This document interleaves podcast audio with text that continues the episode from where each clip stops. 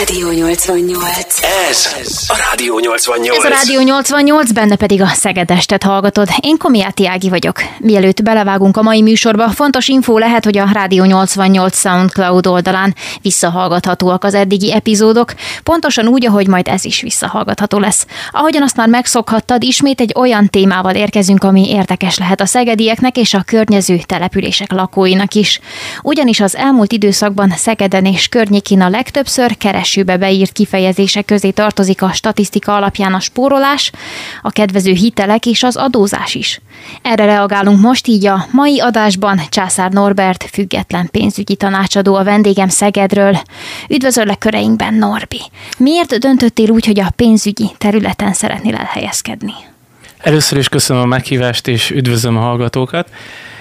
Hát ez elég visszakövethető akár gyerekkoromban. Én mindig is szerettem közösséget összefogni, és ugye ifjúsági képviselő voltam még diák éveimben és a sportban pedig a csapatmunkával és a támog, egymás támogatásából azt jött ki, hogy így később így belegondolok, visszatekintve mindig is szerettem az embereknek segíteni, illetve mindig is szerettem az embereket összefogni, valami támogató közösségbe rendezni őket. És mm, nagyon érdekes, mert ugye a, a pályám az ugye másfelé vitt, mint a pénzügyek első körben, ugye mérnök informatikusnak tanultam, majd egyetemi évek mellett szerettem volna valami rugalmas pénzkereseti lehetőséget választani, így érdekes mód édesanyámmal sikerült egy biztosítási szakmában elhelyezkedni. Az első körben egyébként tapasztalatszerzés, illetve az volt a, a nézőpont, hogy szeretnék ugye rugalmasan pénzt keresni, és ahogy édesanyámmal eljártam különböző tárgyalásokra, nekem nagyon megtetszett, hogy emberekkel foglalkozunk, embereket ismerhetünk meg, és így a Szeged és Szeged vonzás körzetében lévő családokat megismerve, új barátokat, ismerősöket szerezhetek, és nagyon tetszett az embereknek a hozzáállása, hogy fogadtak minket, és ahogy vártak igazából sokszor minket, akár egy kis sütivel, egy kis kávéval, egy kis jó kis beszélgetésre, és rájöttem mindjárt körülbelül három hónap után, hogy, hogy igazából ez nekem több lett ez a terület, mint gondoltam. Így ide vezethető vissza, nyilván utána további képzések, illetve hosszú folyamat, de ez ugye eléggé visszavezethető. Ekkor voltam én ilyen 21-22 éves. Ezután mi történt? Hát ugye elkezdtük a munkát, és nagyon sok embernek tudtunk segíteni, majd később zavart az, hogy egy pénzintézetet képviseltem, hogy a biztosítási szakmában nem csak biztosításokban szerettem volna az embereknek segíteni, hanem másban is, és egy jó barátomnak köszönhetően megismerkedtem a független pénzügyi tanácsadással, mint szakmával. Igen, és ugye későbbiekben ugye mindenképpen szerettem volna ugye Szegedre költözni, és így első körben ugye részt venni szegedi embereknek az életében olyan szempontból nyilván közelebb lenni hozzájuk, és minél több pontot átlátni, hogy hogyan lehetne megspórolni pénzeket. Én ugye Bordányban nevelkedtem, és akkor így igen korán, ilyen két év után beköltöztem el kezdetben albéletben, és így már 2010. szeptember 21-e óta egyébként tevékenykedem, jelenleg területvezetőként, és gyorsan jöttek az eredmények, olyan szempontból egy év alatt fiókvezetői pozícióba jutottam el, rájöttem arra, hogy lehetek instahonomista, és segíteni akartok mindenkinek, de nekem is csak 24 órából egy napom, és talán úgy lehetne, sőt biztosan úgy tudnék eljutni minél több emberhez, hogyha akár csapatba rendezve, ugye minél több munkatársra rendelkezünk, és nem csak Szegeden, hanem akár más irodákat is nyitunk országszerte, de így az első kezdeményezés az mindenképpen Szeged volt, és azóta pedig ezen dolgozunk a csapatommal, hogy minél több ügyfélhez eljussunk, és segítessünk nekik a pénzügyeikben. Tudatosabban kezeled egyébként a saját pénzügyeidet, mióta ezzel foglalkozol? Hát nem lehet azt mondani, hogy ilyenkor az ember ugye a saját szakmájában is 110%-os elvárása van. Ugye, aki azt mondja, hogy mindent jól csinál, az még nagyon sokat kell, hogy fejlődjön. Én azt gondolom, hogy ezen a területen is folyamatosan lehet fejlődni. Mindig van egy olyan fókuszpont, ami egy kicsit elhanyagulásra kerül, de természetesen sokkal tudatosabb az ember, illetve mm, nagyon sok olyan dolog van, amit így az ember nap mint nap, mivel átbeszél az ügyfeleivel, és utána nap mint nap beszélgetünk erről, van egy nagyon kedvenc mondásom, hogy tanítva tanulj, és hogyha más embereknek abban segítek, hogy hogyan tudja a pénzügyeit tudatosabban kezelni, ez nyilván pozitív hatása van a saját pénzügyeimre is, és a céljaimnak a megvalósítására. Úgyhogy abszolút azt tudom mondani, hogy tudtam ebben sokat fejlődni, de még mindig van hova. Említetted a korábbiakban, hogy mit kezdtél megszeretni ebben az egészben. Napjainkban mit szeretsz a legjobban ebben a foglalkozásban, ebben a szakmában? Az embereknek a meglepődését, azt gondolom. Mi szoktak meglepődni? Hát volt olyan, aki azt mondja, hogy téged jó Isten küldött, Úristenre nem is gondoltunk, volt ilyen megfogalmazás is, vagy hogy nem gondolják azt, hogy mondjuk egy egyszerű gondolkodásmóddal, vagy egy költségvetés összeírásával már mennyi pénzt lehet megspórolni, nem beszélve a további lehetőségekről, hogy ezt meg lehet még tenni. A zene után jövünk vissza Császár Norbertel, Szegedi független pénzügyi tanácsadóval. Nem menj sehova, ez a Rádió 88 és a Szegedest.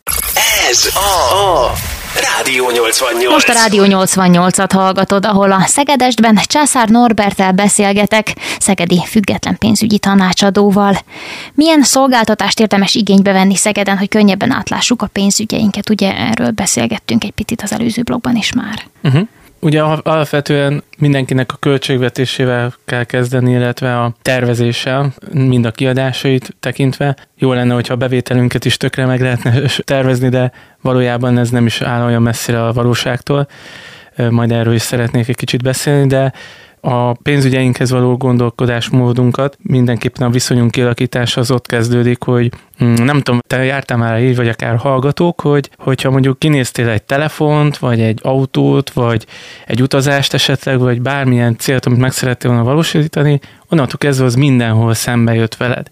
Tehát Igen, egy olyan típusú autó jött, egy olyan típusú telefont láttál, vagy bármi ilyesmi, és talán itt tudnám a legkönnyebben elmagyarázni a hallgatóknak is, meg neked is, hogy miért azt mondom, hogy a pénzügyeinkhez való viszonyunk. Vannak sajnos olyan emberek, akik ahelyett, hogy szembenéznének azzal, hogy ugye megtervezzék a kiadásaikat, akár a bevételt, vagy milyen jövedelem, vagy mi az, amivel elégedettek, kicsit örülnek annak, hogyha ez gyorsan ezt a témát letehetik. Erre szokták azt mondani, hogy van egy ilyen mondás is, hogy égeti a pénz a zsebét. Tehát, hogy ez meg... mit jelent pontosan? Hát az, hogy El akarja költeni késztetést érez arra uh-huh. valakivel, hogyha megnézzük statisztikailag, vagy akár mi is néha magunkban nézünk, velem is előfordul az, hogy az ember ugye impulzus vásárló tud lenni, főleg fogyasztói társadalomban élünk most, minden eh, lehetőség arra megy ki, hogy ilyen-olyan kedvezmények, vagy bevásárlásoknál milyen kedvezmények vannak, és akkor gyakran abba a hibába beleeshet az ember, hogy, hogy megkapja a fizetését, és a első héten már elkölti a fizetésének, vagy a kiadásainak a 80%-át, vagy 70%-át,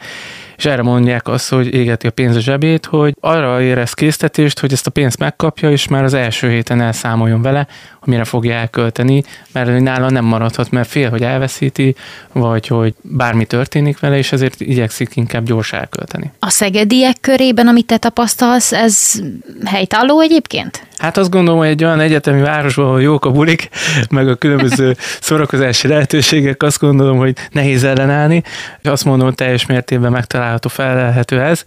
Az ember gyakran csak utólag veszi észre.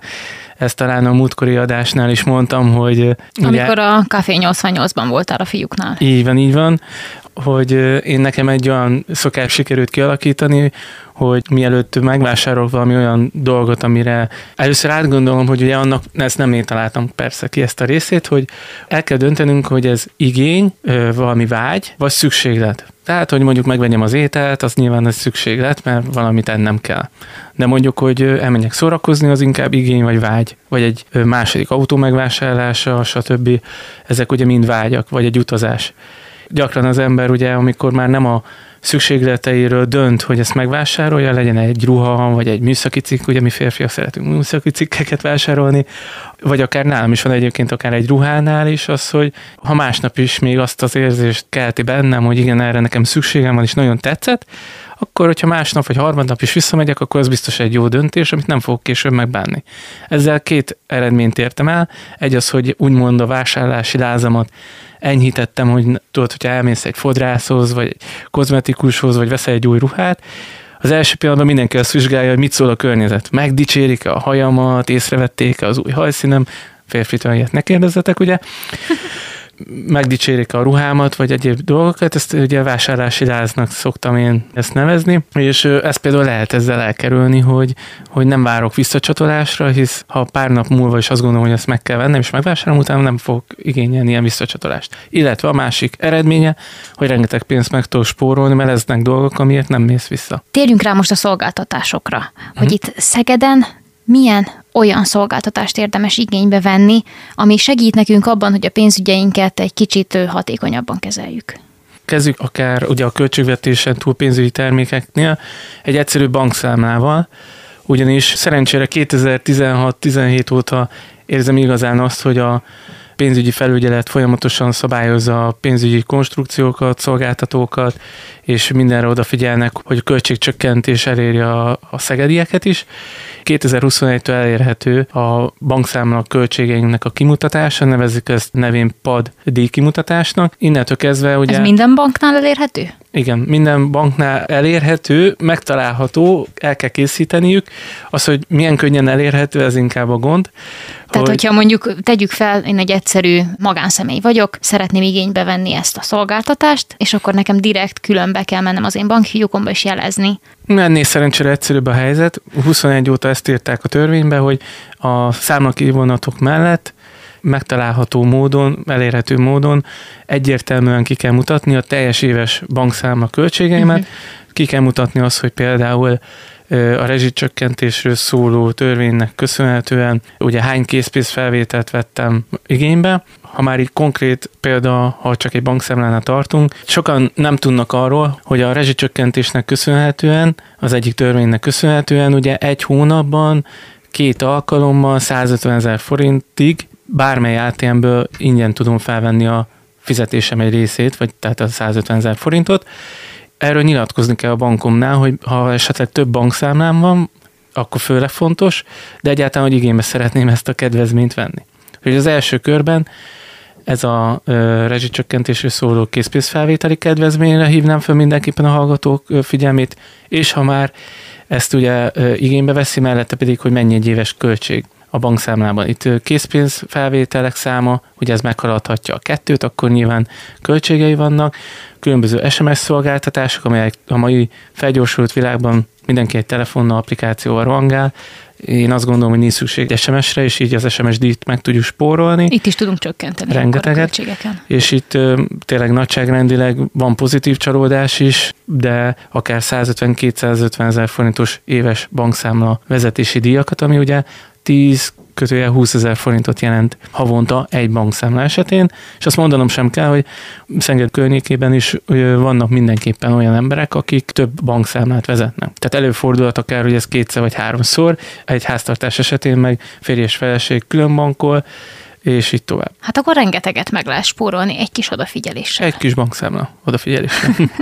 Egyébként, hogyha valaki nem akar váltani bankot, mert elégedett, magam is megnéztem, hogy tudom, hogy jó bankszámla, bankszámlával rendelkezem, és nem az a cél, hogy most váltsak, mert hogy a költségbe megfelelő, viszont a pénzköltési szokásainkat úgy, mint a költségvetésnél, itt is vissza tudjuk ellenőrizni, hogy én tényleg úgy viselkedek, ahogy szeretnék, vagy csak képzelem azt, hogy úgy viselkedek pénzügyi magatartásban, tehát hogy hányszor veszek fel a pénzt, erőltetem a bankkártyás fizetést, mert többségében ugye az díjmentes, ugye az inkasszós csoportos beszedési megbízás is sok bankszámlánál díjmentes, itt is persze ez számlacsomag függő, de ezekkel nagyon sokat lehet spórolni. Ezzel fogjuk folytatni, kérem szépen, kedves hallgatók, a Rádió 88 Szegedest című műsorát. Császár Norbertel beszélgetek, Szegedi független pénzügyi tanácsadóval. A zene után folytatjuk.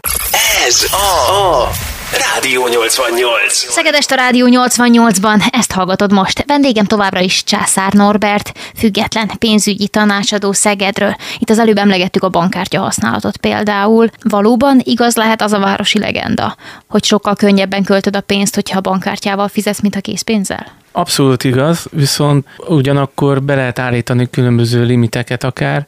Nagyon sok olyan applikációval rendelkeznek már a, a bankok, hogy akár tudod azt a költségvetésedet, tehát hogyha a bankkártyás költségeidet nézed, azt is be tudod sorolni kategóriába, hogy az milyen jellegű költés volt, és ugyanígy tudsz kereteket is meghatározni. Hogy eddig és ne tovább. Igen, igen, de hát az nyilván nem úgy megy, hogy oda mész, és akkor már ki akarod fizetni, és akkor nem tudsz fizetni, akkor úgyis átállítod a limitet.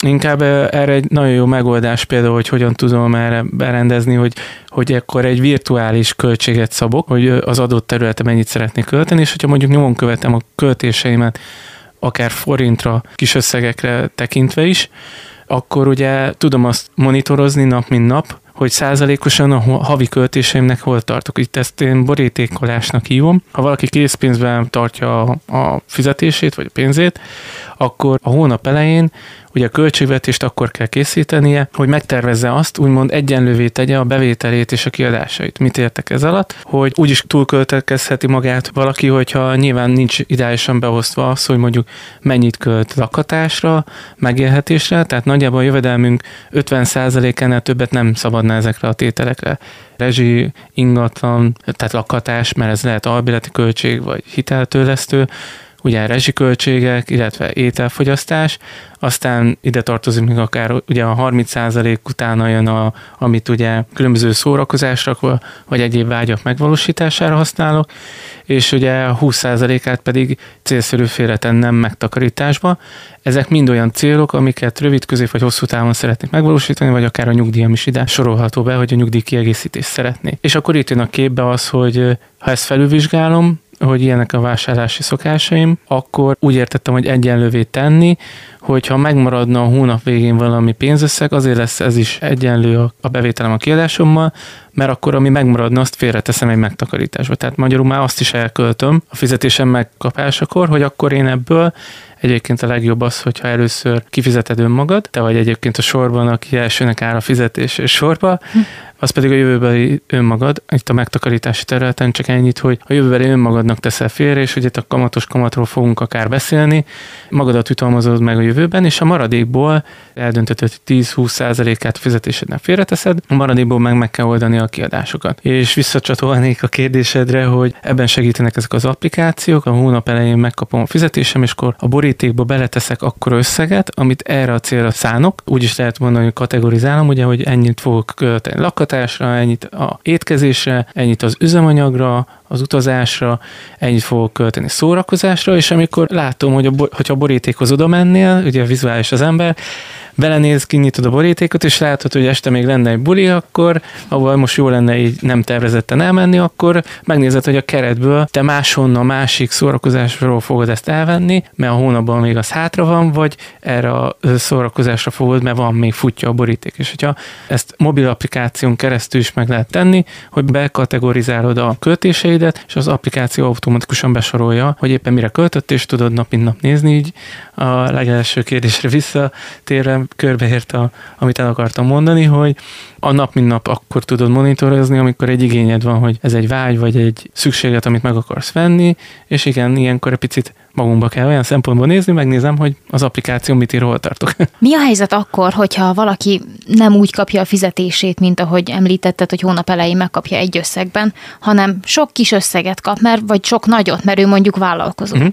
És nem feltétlenül lehet mindig kiszámolni, hogy ő neki ebben a hónapban x forintnyi összeg lesz a fizetése. Ő hogyan tudja alkalmazni ezeket a stratégiákat?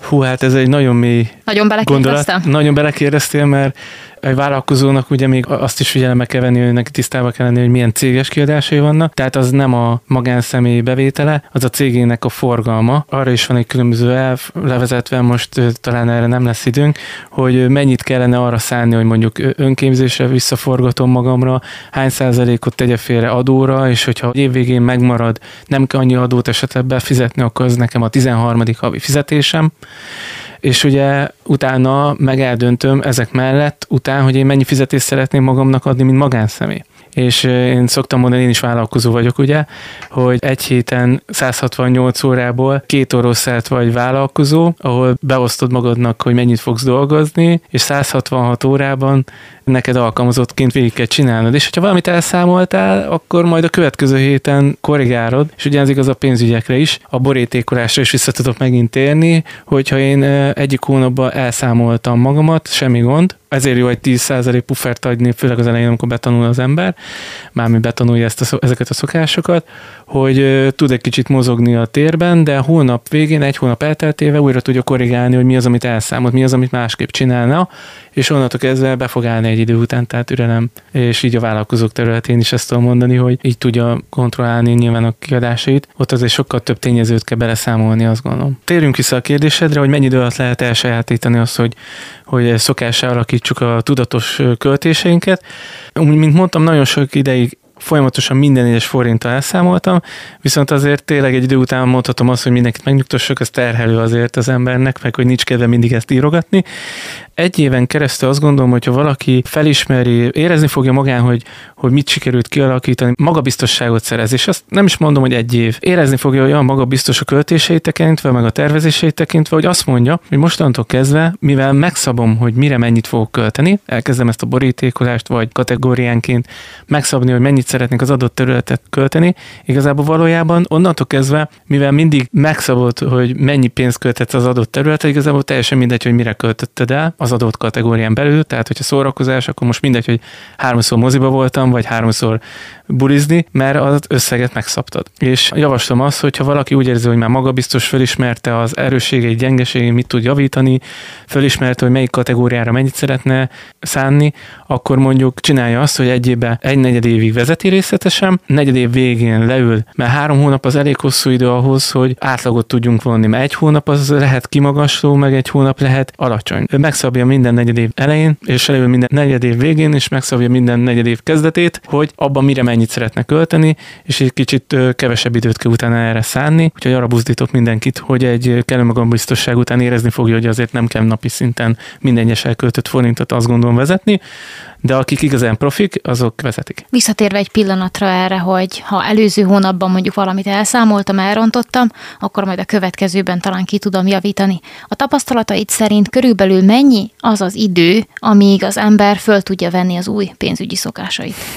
Nagyon jó kérdés, nagyon örülök, hogy ezt a kérdést feltetted olvastam egy könyvben, hogy ugye 21 nap kell egy szokás kialakításához. Én azt gondolom, hogy ennél a költségvetés vezetése, én több éven keresztül nagyon részletesen minden egyes költésemet vezettem. És Mind, a, egy rágót is mondjuk? Igen, mindent. Abban a pillanatban, tehát, hogy uh, mielőtt, ha már itt tartunk, hogy visszajárót megkapod, akkor az aprót a sose a pénztárcádba tedd, hanem valami olyan helyen gyűjtsd, amit a nap végén, amikor hazaérsz az este, akkor kirakod, és klasszikusan gyűjtöd tényleg egy valamilyen tégelybe, tehát vagy hengerbe. Nekünk vagy van egy persejünk, egy persejbe. fekete malac. Igen, van olyan is egyébként tök jó, ami dobálod be és számolja, hogy mennyi pénz van már benne, és az nagyon motiváló, és hmm. meg se, el se gondolnád egyébként, hogy ezek az aprókkal, amit nem hagyok ott, persze, hogyha akarok adni boravalót, akkor adjak, de ne a aprók rovására, úgymond, hogy azt nem fogadom el, hanem akkor tudatos legyen az is, hogy mennyi valót szeretnék adni, az, azt az összegeket hazaviszem, és meg, meglepődne mindenki, hogy mennyi aprót tud összegyűjteni, beledobálja.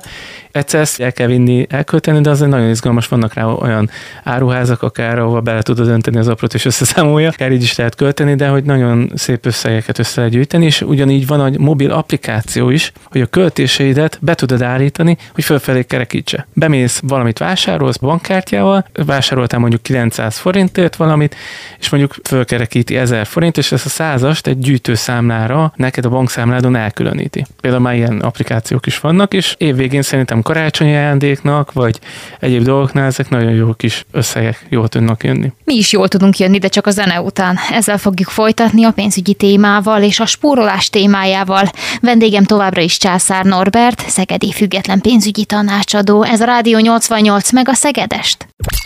Rádió 88. Szegedest a Rádió 88-ban, ezt hallgatod most. Vendégem továbbra is Császár Norbert, független pénzügyi tanácsadó Szegedről. Szegeden akár a Kárász utcán sétál több bank ajánlatai is szembe jönnek velünk a kirakatokban, ezek között azért nem mindig egyszerű eligazodni.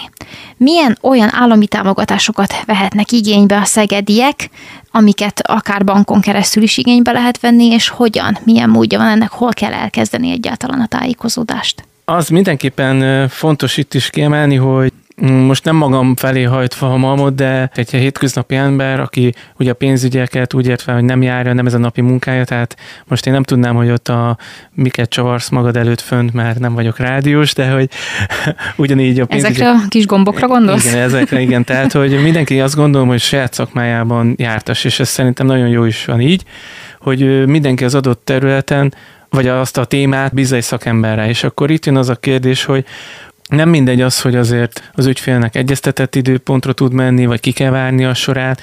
Nem mindegy, hogy mondjuk egy tanácsadón keresztül, aki nagyon sok ügyletet visz egy adott, hát nem egy adott bankhoz, mert mindegyik valahogy sorba jön, tehát a top háromhoz mondjuk így, hmm. akkor kialakul egy úgymond volumen, amivel már azt tudom mondani, hogy még könnyebben fogunk sorra kerülni az ügyfelekkel az adott bankfióban, és még több kedvezményt tudunk kiharcolni számára. De tehát, mindenkinek más gondolom az, ami a legjobb. Tehát ez... így vagy úgy a bankoknak különböző ajánlataik során mindenkihez eljut valami, ami szükséges lehet pont ő neki. Így van, de arra gondolok pont, hogy kamatkedvezményt tud számára adni egy olyan tanácsadó, aki már mondjuk volumennel rendelkezik, tehát a sok ügyfelet vitt oda. Aha. És vannak olyan kedvezmények, hogy akár egy kötője másfél százalékos kamatkedvezményt csak azért kap egy szegedi, mert olyan szakembert keresett meg, ahelyett, hogy mondjuk ő megpróbálta volna, és minden tiszteletem rengetegen nem úgy a szegediek közül nagyon értenek amúgy a pénzügyekhez. Tehát az Ez elmúlt, a? Az elmúlt 12 év alatt, akkor ott azért látszik, hogy igényli meg, utána olvas, nagyon tájékozottak, és az elmúlt 12 év alatt nagyon sokat fejlődtek ebbe a, a szegediek is, ezért nagyon sokan olyan magabiztosak lesznek, hogy ezt el tudja maga is intézni. Egyetértek vele, el tudja magának intézni, meg van olyan, aki a kihívást jelent benne, hogy csak az én mondjuk ingatlanvásárlásom, hitelem, stb. Milyen jó lenne, hogyha ennek én járnék utána, egyszer kell, kétszer talán az életben, vagy reméljük nagyon sokszor nincs rá szükség, mert annyi pénzzel rendelkezik mindenki, hogy akár nem kell hitelt felvennie, de nem mindegy, hogy egy kamat támogatott hitelt vesz fel, ami az állam által kamat támogatott, vagy mellette még, hogyha piaci hitelt, hogy fel kell vennie, akkor mondjuk egy tanácsadónak köszönhetően plusz százalékokat kapnak. És hogyha már kérdezett, hogy milyen adókedvezmények vannak, akkor a magyar állam által adott kamattámogatott hitelekkel lehet rengeteget spórolni. Ugye most az egy 3%-os fix kamatozású hitel, a mai 9-12%-os kamatozású hiteleknél, ugye a jegybanki alapkamat folyamatosan emelkedik, és ezt még magasra fogják tenni ezután, várhatóan, akkor itt a kettő közti különbség az rengeteg. Tehát itt azt gondolom, hogy ilyen inflációs környezetben ha belegondolunk egy kicsit józan paraszt észre, hogy, hogy maga az infláció megeszi úgymond a tartozásunkat, hisz 3%-os kamat aránylik mondjuk egy 12%-os vagy 15%-os inflációhoz, 10-15-20 éves időtában, nyilván nem fog fent maradni, gondolom én, e, nyilván ezt senki nem tudja megmondani, hogy meddig marad fönt egy magas inflációs környezet, de hogyha hosszabb távon is azért könnyen meg tudja haladni a 3%-ot, ilyen 5,5-6%-ot vannak, akik azt mondják, hogy annyi az elmúlt 100 év átlaga mondjuk. nyilván ennél egyébként a valós, az, én azt gondolom, hogy sokkal több, de nagyon elmarad ugye a 3%-hoz képest, hogy elhagyja, hogyha valaki az inflációt hozzáteszi a 3%-hoz arányosítja, akkor nagyon sokat spórol azzal, hogy az infláció mértékéhez hasonlítja. Tehát igénybe kell venni minden olyan állami támogatást, ami kamat támogatott, mert nagyon sok milliót meg lehet spórolni. Jellemzően mit tapasztalsz a szegediek körében? Mennyire veszik számításba és veszik igénybe azokat a szolgáltatásokat vagy ajánlatokat, amik kiegészülnek állami támogatásokkal? Hát ez nagyon megoszlik, mert mindig benne van az emberben egy kis félszfeg gondolat, hogy, hogy ez az ördögtől való félelem, vagy ördögtől való dolog, ez biztos hitel, meg támogatás, ez nem jó, és nagyon sokszor találkozok sajnos olyannal is, aki egy nagyon jó, azt gondolom, hogy szinte kockázatmentes támogatás, és azért nem veszik igénybe, mert hogy ennél mondjuk azt, hogy büszkébb vagy, nincs szüksége segítségre, ilyet is hallottam már, alapvetően ezzel nincs probléma, csak én mm, teszem fel azt a kérdést, amikor azt várjuk, hogy valami kedvező legyen, akkor miért megyek egy olyan dolog mellett, amikor szembe jön velem, dacból akár, hogy akkor ezt az kedvezményt nem használom ki. Ezzel fogjuk folytatni a Rádió 88 Szegedest műsorát. Nem menj sehova, a beszélgetést tovább hallgathatod majd Császár Norbert független pénzügyi tanácsadóval Szegedről. Rádió 88. Ez a Rádió 88. A Szegedestet hallgatod a Rádió 88-ban, ahol a vendégem a szegedi független pénzügyi tanácsadó Császár Norbert. Idáig nagyon szépen fölépítettük a pénzügyi tudatosságnak a fejlődését az egyén szintjén, az egyén szempontjából. Ugye ott kezdtük az egészet, hogy akár hogyan lehet takarékoskodni, de ez azért sokkal több és sokkal szerte ágazóbb szintből áll.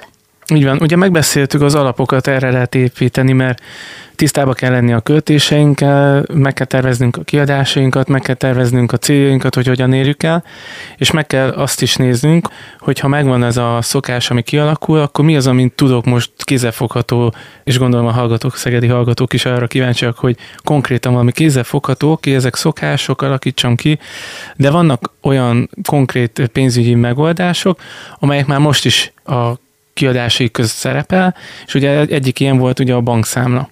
És azért kezdtem sokkal korábban a bankszámlát, mert azért az emberek a bankszámlára kapják a fizetésüket, és ebből kifolyólag az egy ilyen mindennapi szerződés. Viszont vagyunk sokan azzal, hogy mondjuk lehet, hogy van hitelszerződésünk, meglévő hitelünk, illetve vannak meglévő biztosításaink is. Ezeket nagyon érdemes minden évben, 30 nappal az évforduló előtt, akár itt a biztosítási területről beszélek, felülvizsgálni, ez mit jelent. Mondjuk mi, egy KGFB esetében így is? van, pont ezt akartam mondani, hogy egy KGFB esetén is biztosítási díjszabásokban nagyon nem mennék bele, de mint függő biztosítás közvetítő, amikor biztosítónál dolgoztam, akkor ezt első kézből láttam. Gyakran van az, hogy mondjuk azt mondja egy biztosítótárság, hogy most a fiatalabbakat szeretném kibiztosítom, mondjuk egy autóbiztosításnál. Ezzel nem menjünk bele hosszasan, de ugye nyilván megválogatja, hogy milyen ügyfél, új ügyfélkört szerez, az később milyen igényei lesznek még, és hogy tudja magához úgymond csábítani egy kedvező KGFB-vel de ugyanez igaz egyébként egy bankszámlára, vagy bármilyen más területre is, és utána nyilván abban bízik, hogy ott fogja az ügyfél a további pénzügyi konstrukcióit is igénybe venni. Na most, hogyha valaki idősebb lesz, ugye, van egy rossz hír mindenkinek, hogy ugye az idő az telik, és mivel ez elkerülhetetlen, ezért átsorolhatnak esetleg egy másik kategóriába. Ez vagy előnyös számunkra, vagy hátrányos. Tehát egészségügyi kiadásokat tekintve, ugye nyilván egy egészségbiztosításnál öregebb vagyok, akkor nagyobb kockázat vagyok nagyobb költségveszély vagyok úgymond a biztosító részére. Még egy autónál, hogyha túl fiatal vagyok, tapasztalatlan vagyok, ezért nagy esélye okozhatok balesetet, ami miatt majd a biztosítónak megint többletköltsége van. Ezért mind területileg, akár hogy én Szegeden élek, vagy esetleg vonzás körzetében, vagy mind korosztályban, mind jövedelem, mind foglalkozás, akár közalkalmazotti kedvezmények, ezek mind befolyásolják az én biztosítási díjamat, és gyakran előfordulhat, hogy egyik évben még a XY biztosító volt a legjobb kötelező gépjármű biztosításban számomra, meg az adott gépjármű kategóriához, ez határozza még meg, ugye maga a gépjármű is, vagy a, azóta már ugye átkerültem egy másik kategóriába, egy másik biztosítónál, ilyen szempontból, és olcsóbb lenne. Szerintem 10-ből 11-szer úgy küldik ki a KGFB értesítőt, hogy a következő évben mennyi lesz a biztosítása az ügyfélnek, hogy drágább lesz, holott ha kármentes vagyok, akkor 5% kedvezmény minden évben, ezeket jelentik a bónuszfokozatok. Minden kármentességi év végül is 5% díj kedvezményt jelent, tehát nekem 5%-a olcsóbbnak kéne lennie, ehhez mindig drágább. Ezt veszik észre akár a hallgatók is. Ezért már vannak nagyon jó összehasonlító portálok egyébként, ahol ezt meg lehet nézni, ahol egy inkre kattintva igazából ugyanúgy össze tudja hasonlítani az ügyfél az ő KGB-jét. Ez volt az autóbiztosítás, mint terület. A lakásbiztosításnál más szempontot kell figyelembe vennünk, hogy ugye vannak árdrágulások, ugye építőanyag drágulás, talán ezt nem kell mondanom a hallgatóknak, illetve mind építés szempontjából egyébként meg ugye a albéleti díjak is emelkedtek, ez más irányba viszi majd el a gondolatainkat, ebben most nem tudok talán kitérni, de hogy az a lényeg, hogy ezért oda kell figyelni az alul- és felülbiztosítottságnál egy lakásnál. Gyakran azt hihetjük, hogy én még olcsó lakásbiztosítást fizetek, és ez tök jó, de valójában, hogyha károm keletkezne alulbiztosítottság esetén, mondjuk lenne egy 1 millió forintos károm, akkor mivel én az ingatlanomat a 10 milliós könnyebb ezzel számolni, tehát egy 10 milliós ingatlannál mondjuk, hogyha én csak 8 millióra biztosítom ki, akkor az 1 milliós káromnál én igazából 800 ezer forint kár kifizetést fogok kapni, mert hogy én 20% alul biztosítottam az ingatlant.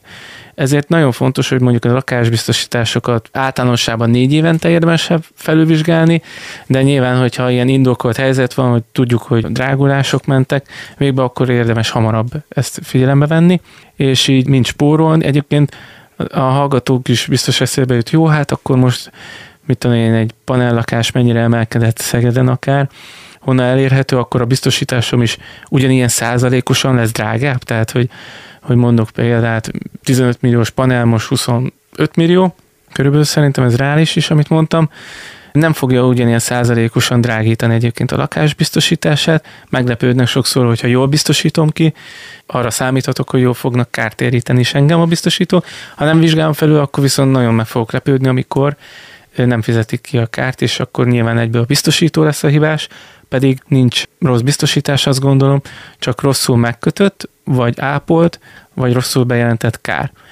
És hogyha már spórolásról beszélünk, a biztosítás spórolunk, oké, a díjakon is lehet spórolni, de azon ne spóroljunk, hogy jól legyünk kibiztosítva, mert ilyen esetben ez nekünk egy vártan kiadás. És ugye elindultunk a pénzügyi gondolkodás módban, hogy hogyan álljunk a pénzhez, azért, hogy ez hozzám ilyen szempontból pozitívan azért áramoljon, mint mondtam neked, a szembe jön az autó, a telefon, foglalkozok a pénzügyeimmel, akkor érdekes módon a pénz is úgy jobban megmarad a zsebemben, nem égeti a zsebemet, mert foglalkozok vele, akár nap, mint nap.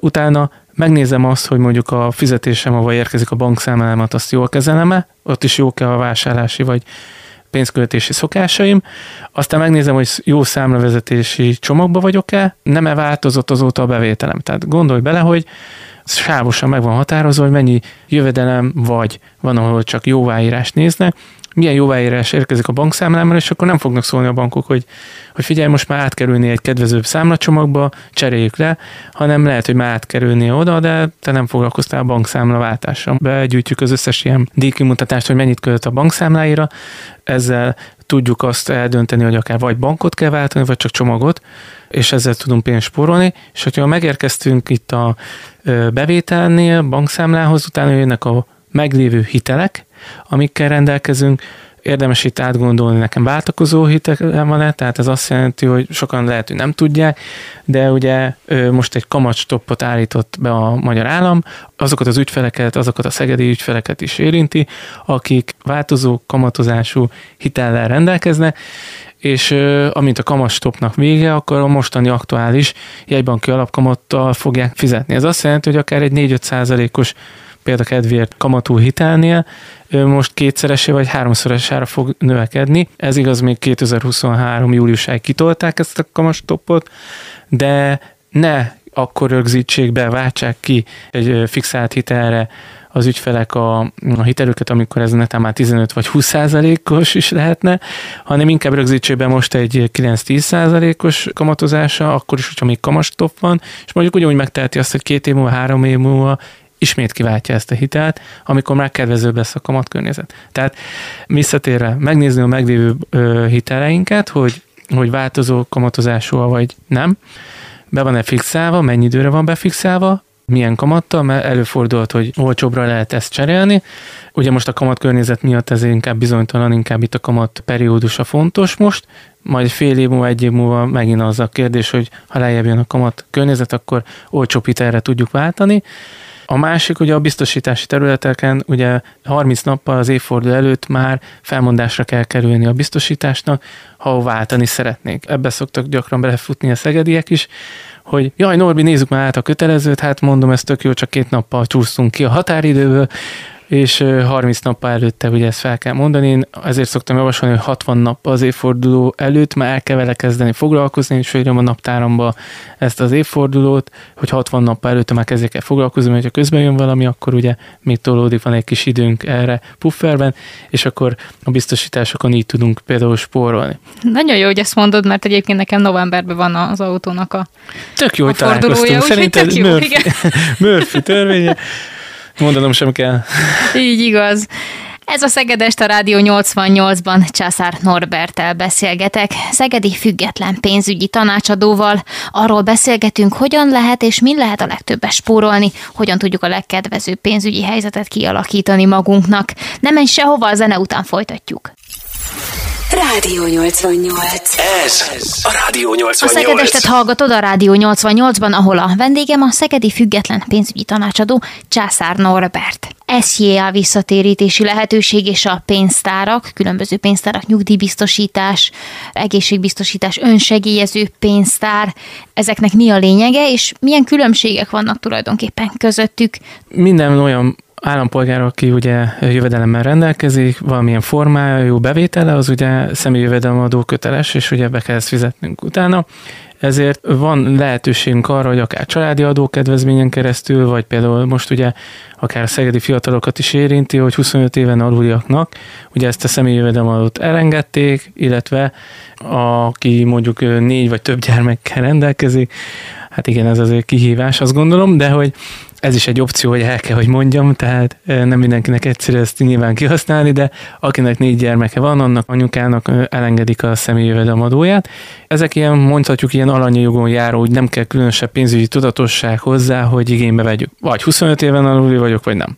Van négy gyerekem, vagy lesz, ki tudja, a férfi vagyok, én így jártam, úgyhogy az sem fog ez ilyen szempontból engem érinteni. Viszont ugye, aki mondjuk olyan adózás formában van, hogy mondjuk kata adózója, neki nincs személyi jövedelemadója, illetve hogyha valaki már nyugdíjas, akkor megint csak nincs jövedelme, ezért nem fizet személyi jövedelemadót, ha csak ugye valahogy ez mégis nem történik meg. Ezt érdemes ugye a, a bérjegyzéken, vagy könyvelővel konzultálva, vagy az éves adóbevallásnál megnézni, hogy ugye milyen személyi jövedelemadó terheim vannak. Itt azért fontos kiemelnem, hogy hát gondolhatnák a szegediek, hogy hát jó, de hát én mit tudom én minimál bérre vagyok bejelentve, alig fizetek személyi adót, úgyse vagyok erre jogosult, mondja itt a Norbi, nézzük meg.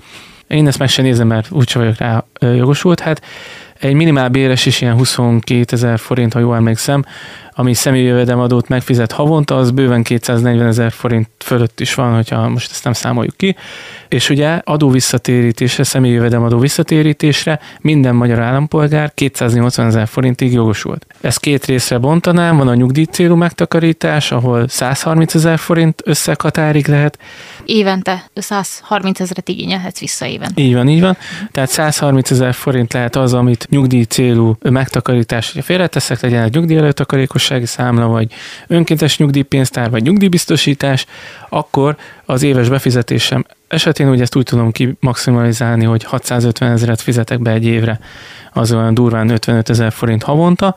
Ugye ezt nem mindenki tudja megtenni, de a nyugdíj témakörében, hogyha mondjuk valaki 10 éve van nyugdíj, az, az 55 sem biztos, hogy elég, hogy azt a nyugdíj minőséget érje meg amit össze tud gyűjteni ebbe az 55 ezerből, ezért ha már spórolásnál tartunk, az idő az pénz, tehát hogyha valaki időben tesz fél például nyugdíjra, akkor például nem 55 ezeret kell fizetnie, vagy hogyha van lehetősége, akkor ennyit vissza tud igényelni. Visszatérve, a másik terület, ugye ez volt a nyugdíj témakör, a 130 ezer, a másik 150 ezer forint részt, az pedig önségélyező és egészségpénztárból tudom visszaigényelni, így összesen megvan a 280 ezeres keretem, ugye? Ugye még a nyugdíj témakörnél azt gondolom, hogy el kell különítenem költségvetésből azt, hogy mennyit szeretnék magamnak félretenni, és ezt sem így közelíteném meg.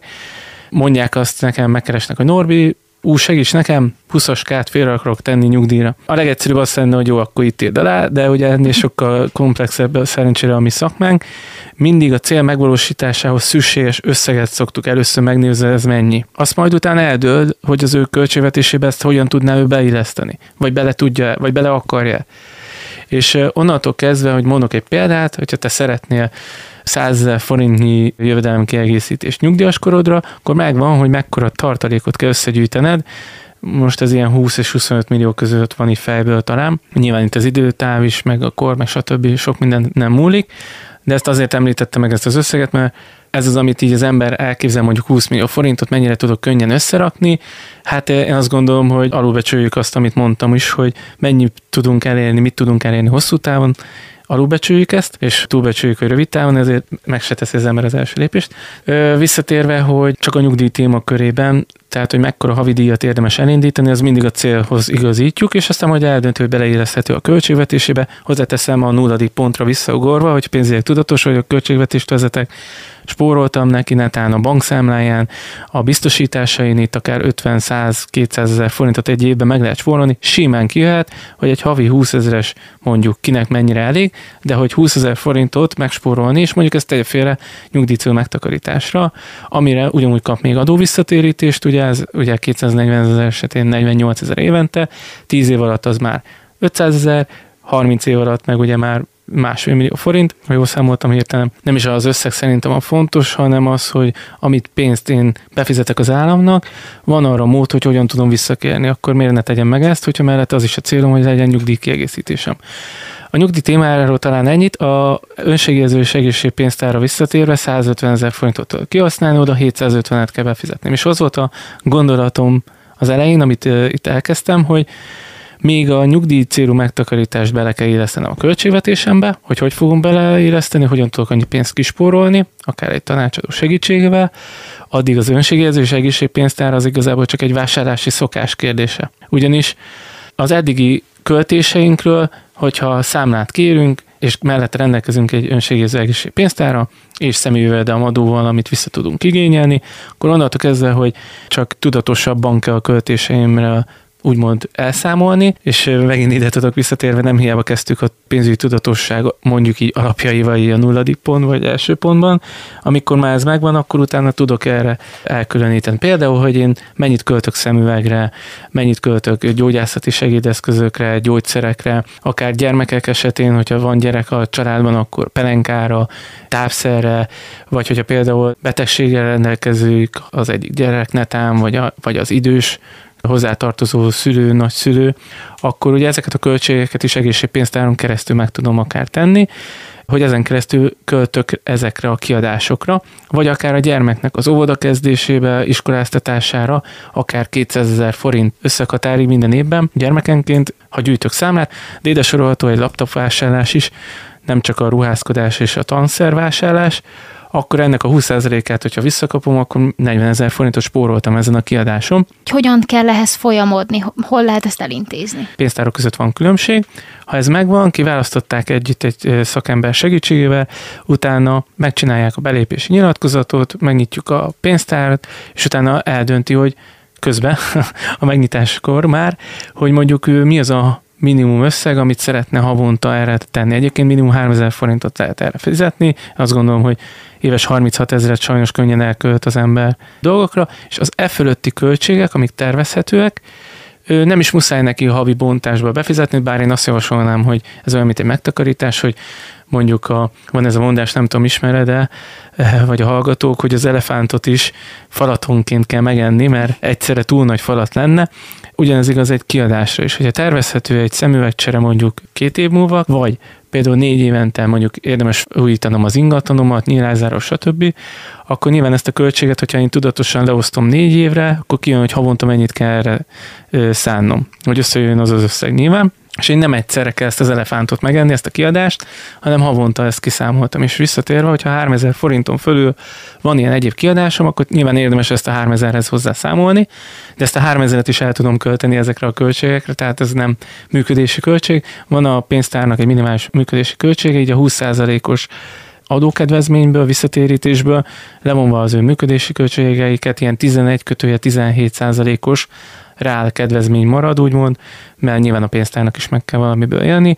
Ha megvan az, hogy én mennyit fizetek, mennyi az éves befizetésem, nem az elköltéseim után, ez nagyon fontos, hanem az éves befizetésem után kapom meg a 20%-ot.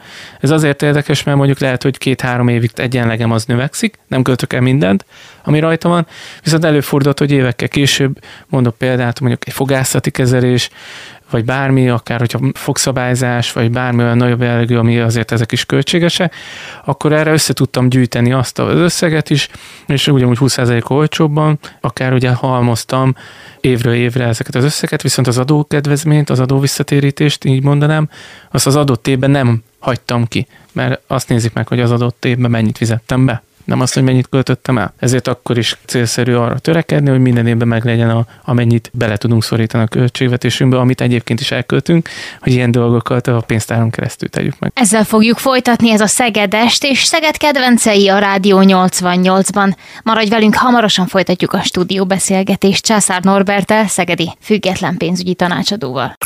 Ez a, a Rádió 88. Köszönjük, hogy még mindig a Rádió 88-at hallgatod, benne pedig a Szegedes szól. Mindig olyan témákkal, ami a szegedieket és a vételkörzetünkben élőket érinti. A mai adásban eddig szó volt arról, hogy hogyan spórolhatnak a legtöbbet a szegediek, és hogy hol kérhetnek segítséget pénzügyeik kedvező tételéhez. Még néhány percig a Szegedes szól, nem sok maradt a mai adásból. Utolsó kérdéseim egyike például a lakásvásárlási kedvel kapcsolatos, illetve a lakás árakról érdeklődnék itt Szeged tekintetében. Mit vettél észre a tapasztalataid alapján az elmúlt néhány hónapban, az elmúlt időszakban? Hát kezdjük a támogatásokkal itt is, ugye, hogy ingatlannal kapcsolatos, ingatlan vásárlással kapcsolatos, vagy építés támogatások egy részét ugye érintettük a kamatkedvezményes hiteleknél, illetve hogyha a tanácsadó akár kamatkedvezményt tud az ügyfélnek kiarcolni. Ezen túl pedig érdemes azt figyelembe venni, hogy az elmúlt időszakban egyébként talán azt lehet észrevenni, de ez talán egy ingatlanos az, aki jobban átlátja. Én amit így utána néztem, egy kicsit rákerestem, meg amit tapasztaltam, az egyértelmű ugye ingatlan drágulás, de ezt szerintem a hallgatók is tapasztalják, viszont ami meglepő lehet, hogy így nézegettem a számokat, és kíváncsiak egyébként, hogy ezt más alá tudja támasztani, hogy még mindig Szegeden nem nem mi vagyunk a legdrágább ingatlan a négyzetméter árakkal egyébként. Megelőznek minket nyilván Budapest, aki ezt ne soroljuk ide, de egyébként itt megtalálható az második helyen akár a Somogy megye, vagy például itt egy 1 millió forintos négyzetméter ára, ami akár egyébként a Budapesthez képest 958 ezerhez képest vagy a Somogy megyében ezt találtam. Lehet, hogy számokban lehet egy kisebb eltérés, de azt gondolom a rangsor az akkor is valahogy hasonlóan néz ki, hogy itt majdnem, hogy az ötödik, hatodik helyig kell menni akár, hogy a szegedi négyzetméter árakat nézzük, és az se túl kedvező olyan szempontból, hogy mindenki érzi magán, hogy mind az albéleti árak, mind az ingatlan értékek. Egyébként ilyen nagyjából azt írja itt a portál, amit én találtam, hogy nagyjából egy 38%-ot májusig növekedtek, ennél most frissebbet most nem találtam hirtelen, viszont az biztos, hogy így emiatt pénzügyi szempontból, nem ingatlanos szempontból azt vettük észre, hogy nyilván az emberek megfontoltabbak, léptek is vissza ingatlan vásárlástól. Elég azt megnézni, hogy amikor az ügyfeleim keresik Szeged és vonzás körzetében az ingatlanokat, talán több hirdetés van fönt, ez azt jelenti, hogy valószínűleg kevesebb kell el, Ugye egy nagyobb kínálat esetén ugye az árak egy idő után lassulhatnak, de itt mellette sok minden tényező persze még közbe szólhat. Nem beszélve a rezsi árakról, ugye most a nagyobb ingatlanoknál magasabb rezsi föntartásával mostani villany és gázárak mellett ez is átrendeződést fog jelenteni. Valószínűleg felértékelődnek a kisebb ingatlanok, úgyhogy most éppen egy átrendeződésben vagyunk. Viszont az ügyfeleimnél ezt tapasztalom, hogy megfontoltabbak egy ingatlan vásárlásnál, meg ugye az albélet árak is növekedtek. Ami támogatásokat illeti, amit én átgondolnék egy ilyen rezsis probléma mellett, vagy rezsi növekedés mellett, hogy ugye a lakással kapcsolatos támogatásoknál megtalálható ugye ezek a hitelek konstrukciók mellett olyan alanyi jogon járó támogatások, mint például a második és a harmadik és a negyedik gyermek születése után a hitelünkből elengednek akár egy, négy és utána további egy millió forintokat, hogyha van jelzál a hitelünk, amit az egyik kedves ügyfelem, ennél nagyon jól meg is logoltunk, ez egy nagyon jó sztori, egyébként július 1-én találkoztunk, és hónap végére voltak kiírva, és sikerült például ezt a támogatást úgy igénybe venni, hogy nem is rendelkeztek ezzel a kitellel, úgyhogy azt gondolom a Guinness rekordokat fölé állítottuk olyan szempontból, hogy, hogy kb. négy oroszáig volt valójában hitelük, mert aláírtuk a hitelszerződést rá négy oroszára, pedig megszületett a harmadik gyerkőc, így elengedtek 4 millió forintot, úgyhogy például ilyen is szóba jöhet, hogyha mondjuk így föl tudja valaki újítani a, az ingatlan egy részét. Van ezzel a kitelelengedés is, illetve ugye, hogyha megnézzük az otthonfelújítási támogatás, elég széles körben felhasználható, én azt gondolom, hogy érdemes most figyelembe venni, hogy hogyan tudom a nyílászáró cseret, vagy például a szigetelés javításával csökkenteni a fűtésszámlámat, illetve ugye akár napelemes rendszerekkel, ugye meg az áramszámlámat, és ugye itt az otthonfelújítási támogatás keretében a több más szempont mellett röviden, hogyha 25 éven alul gyerekkel rendelkezik valaki, akkor nyilván ez nem részletes tájékoztatás, akkor ugye 3 millió forinttal támogatja végül is az állam ezt a beruházást, ugyanis vagy megfinanszírozunk ezt 6 millió forint összegben, és akkor hármat visszakapunk, vagy hitelt veszünk fel, abból finanszírozunk meg a 6 milliós költségvetést, vagy a fölötti részt is akár, de akkor is csak a maximum 3 millió forintot, de visszakapjuk. És ezzel ugye mind a rezsimet tudom csökkenteni, illetve 6 millió forint a korszerűbb lett, de 3 millió forinttal kevesebb befektetésembe került, és az ingatlan az mindig jó befektetés, mindig többet ér, ezért, hogy korszerűsítem, ez később eladás szempontjából is, de a saját rezsimben is megmutatkozik, hozzájárult az állam ugye 3 millió forinttal. Említettük itt a zene alatt azt, hogy érdemes egy picit levetni azt a szemellenzőt, és nem mindig csak azt nézni, hogy mennyi bevételünk van, és ebből majd hogyan tudunk gazdálkodni. Ezt lehet egy picit fejleszteni. Igen, és uh, itt arra gondoltam pontosan, hogy adás nagy részét ugye arra szántuk, hogy hogyan tudom csökkenteni a kiadásaimat, pedig a másik nagyon-nagyon jó lehetőség, és ha a kettőt együtt csinálom, akkor tudom a legjobban kinyitni úgymond az ollót, pozitív irányba. Amellett, hogy ö, tudatosan figyelek a kiadásaimra az előző módokon, ezzel visszaszorítom a felesleges kiadásaimat, illetve a felszabadult összeg egy részével közelebb kerülök a céljaimhoz, mondjuk egy megtakarításon keresztül, akkor mondjuk egy 10 milliós, például kedvéért 10 milliós összeg összegyűjtéséhez, a kamatos kamatnak és egy jó kamatozás mellett lehet, hogy nekem csak 9 milliót kellett ebbe a megtakarításba befizetnem, ott már egy mű egy millió forinttal beljebb vagyok, nyilván itt időtáv és kamatozás függvénye. A másik fontos dolog, hogy úgyis rengeteg spórolni, hogy rengeteg pénz van most a, az embereknek a mégis azt gondoljuk, hogy rosszabbul élünk, vagy stb. Csak egy kis statisztikát mondja, kb. 8600 milliárd készpénz van az embereknél most kint, lekötetlenül, több mint 10 milliárd forint folyószámlán csücsül, arról azt érdemes azért tudni, hogy, hogy nem kamatozik, ugye? Ez a, eddig 18 milliárd forintról beszélünk, és ez azt jelenti, hogy most egy, tudjuk, hogy több mint 10% a, az infláció, de most csak számoljunk egy 10%-kal, könnyebb legyen mindenkinek számolni. Ha bárki ránéz az ő egyenlegére, legyen ez készpénzbe, vagy bárhol, amiket itt felsoroltam, akkor minden évben annak a 10%-át kidobom az ablakon, mert annyit elkezd belőle az infláció. Tehát, hogyha van egy millió forintom, félretéve, akkor százezret év végén kidobtam mondjuk így a peskő pukkanásával, az elég sok pénz anyagi kiadás, míg hogyha jó helyen tartottam volna, ha nem is az inflációt követő hozamot tudok elérni, százezret, hanem mondjuk csak 50 ezeret csökkentettek a kasszámon, és az előző elv meg, amit mondtam, hogy ha kamatos kamat elvé meg kamatozik, akkor ugye kisebb összeget fizettem be, de a végén a kamatos kamat elvének közelhetően többet tudok kivenni, tehát a befizetésem és a kivető összeg közti részt végül is megspóroltam, és ennyivel kevesebbe került nekem az adott cél megvalósítása. Köszönjük, hogy velünk vagy, kedves hallgató, még néhány percig a Szegedes szól. Addig nem menj sehova. Ez itt a Rádió 88, ahol Császár Norbert, szegedi független pénzügyi tanácsadóval beszélgetek. Rádió 88. Ez a Rádió 88, ahol egy szegedi pénzügyi tanácsadóval beszélgetek Császár Norbertel. Szó volt eddig a spórolásról, a bankszámlavezetésről, beszélgettünk a kedvező vagy kevésbé kedvező hitelekről, ilyen-olyan adózási formákról. Az előzőekben itt emlegettél valamiféle bevétel növelést, tudatos bevétel növelést. Mire gondoltál pontosan? És hogyha már úgy tudjuk még a bevételeinket ugye növelni, hogy azt tudjuk még átgondolni, hogy esetleg éppen olvastam egy cikket, talán nem akarok rosszat mondani, hogy ha jól emlékszem, 80 ezer betöltetlen állás van, kerestem itt Szegedre, és de hirtelen nem találtam ilyen információt, azt akartam megtalálni. Sok a betöltetlen állás ettől függetlenül, és átgondolni azt, hogy egy kisebb időbefektetéssel, képzéssel át tudom esetleg képezni magamat egy olyan szakmára, ami nincs betöltve, és én el tudnám végezni, ezzel növelhetném a bevételemet.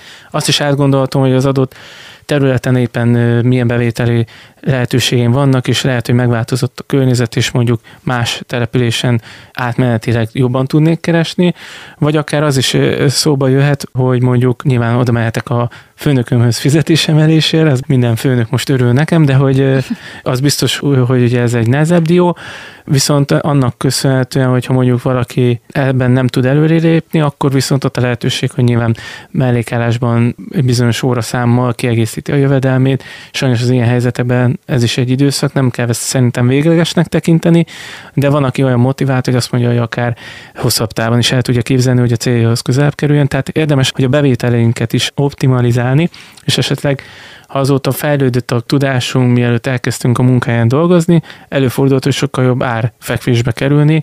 Most gondoljunk bele, hogy hányszor hallottunk olyat, hogy valaki friss pályakezdőként oda kerül az én cégemhez, és ő pályakezdőként már többet keres, mint én, aki ott vagyok x éve. És ha ezt belegondolunk, akkor egy esetleges munkahelyváltás esetén nyilván ezt tudatosan jól felépítve, mondjuk anyagi háttérre, bármint úgy tartalékkal, ezt jól át lehet hidalni, és utána egy magasabb fizetés csoportba tudok átkerülni, amivel a bevételemre tudok fókuszálni. Mit üzennél a szegedieknek a pénzügyi tudatosságot illetően? Az egyik gondolat az mindenképpen az, hogy legyenek türelmesek magukhoz, mert minden új szokás felvétele nagyon nehéz. Egy rossz szokást úgy a legkönnyebb elhagyni, hogyha felveszünk egy új szokást. Legyen türelmes, ugye a költségvetés egyéb dolgokat tekintve, és legyen olyan szempontból is türelmes, hogy ez, a, amit mondtam, hogy az ember alulbecsüli, hogy mit tud elérni hosszú távon, ezért hosszú távon ezt nem szabad lebecsülni. Mindenképpen ezt a hallgatók figyelmébe ajánlani, illetve hogyha lehet, hogy a kezdetén összegyűjteni ezeket a papírokat, meg most amiről beszéltünk, ezt mind összességében most valaki fogja otthon a fejét, hogy hát ezt mikor összegyűjtöm, bele se kezdek, de biztatni tudok mindenkit arra, akár téged is, ugye beszéltünk erről, hogy, hogy egyszer kell összegyűjteni, és utána az ismeretlentől való félem az eltűnik, mert tudom a szerződéseimet, és utána folyamatosan kezelve észre se vesszük. Nagyon szépen köszönjük, hogy itt voltál egészen eddig nálunk, Norbi. Köszönöm szépen a meghívást, és nagyon tartalmas beszélgetés volt, köszönöm. Jó Én is így beszélni. gondolom, köszönöm szépen. Ennyi fért a Rádió 88 mai beszélgetés műsorába a Szegedestbe. Viszont a helyi témák és aktualitások tárházának kapuja bizony jövő héten ugyanitt, ugyanekkor ismét nyitva áll majd a hallgatók előtt. Ne feled, hamarosan ezt az adást is visszahallgathatod majd a Rádió 88 SoundCloud oldalán. Ma este Császár Norbertel, Szegedi független pénzügyi tanácsadóval beszélgettem arról, hogy hogyan tudjuk a legtöbbet kihozni a pénztárcánkból.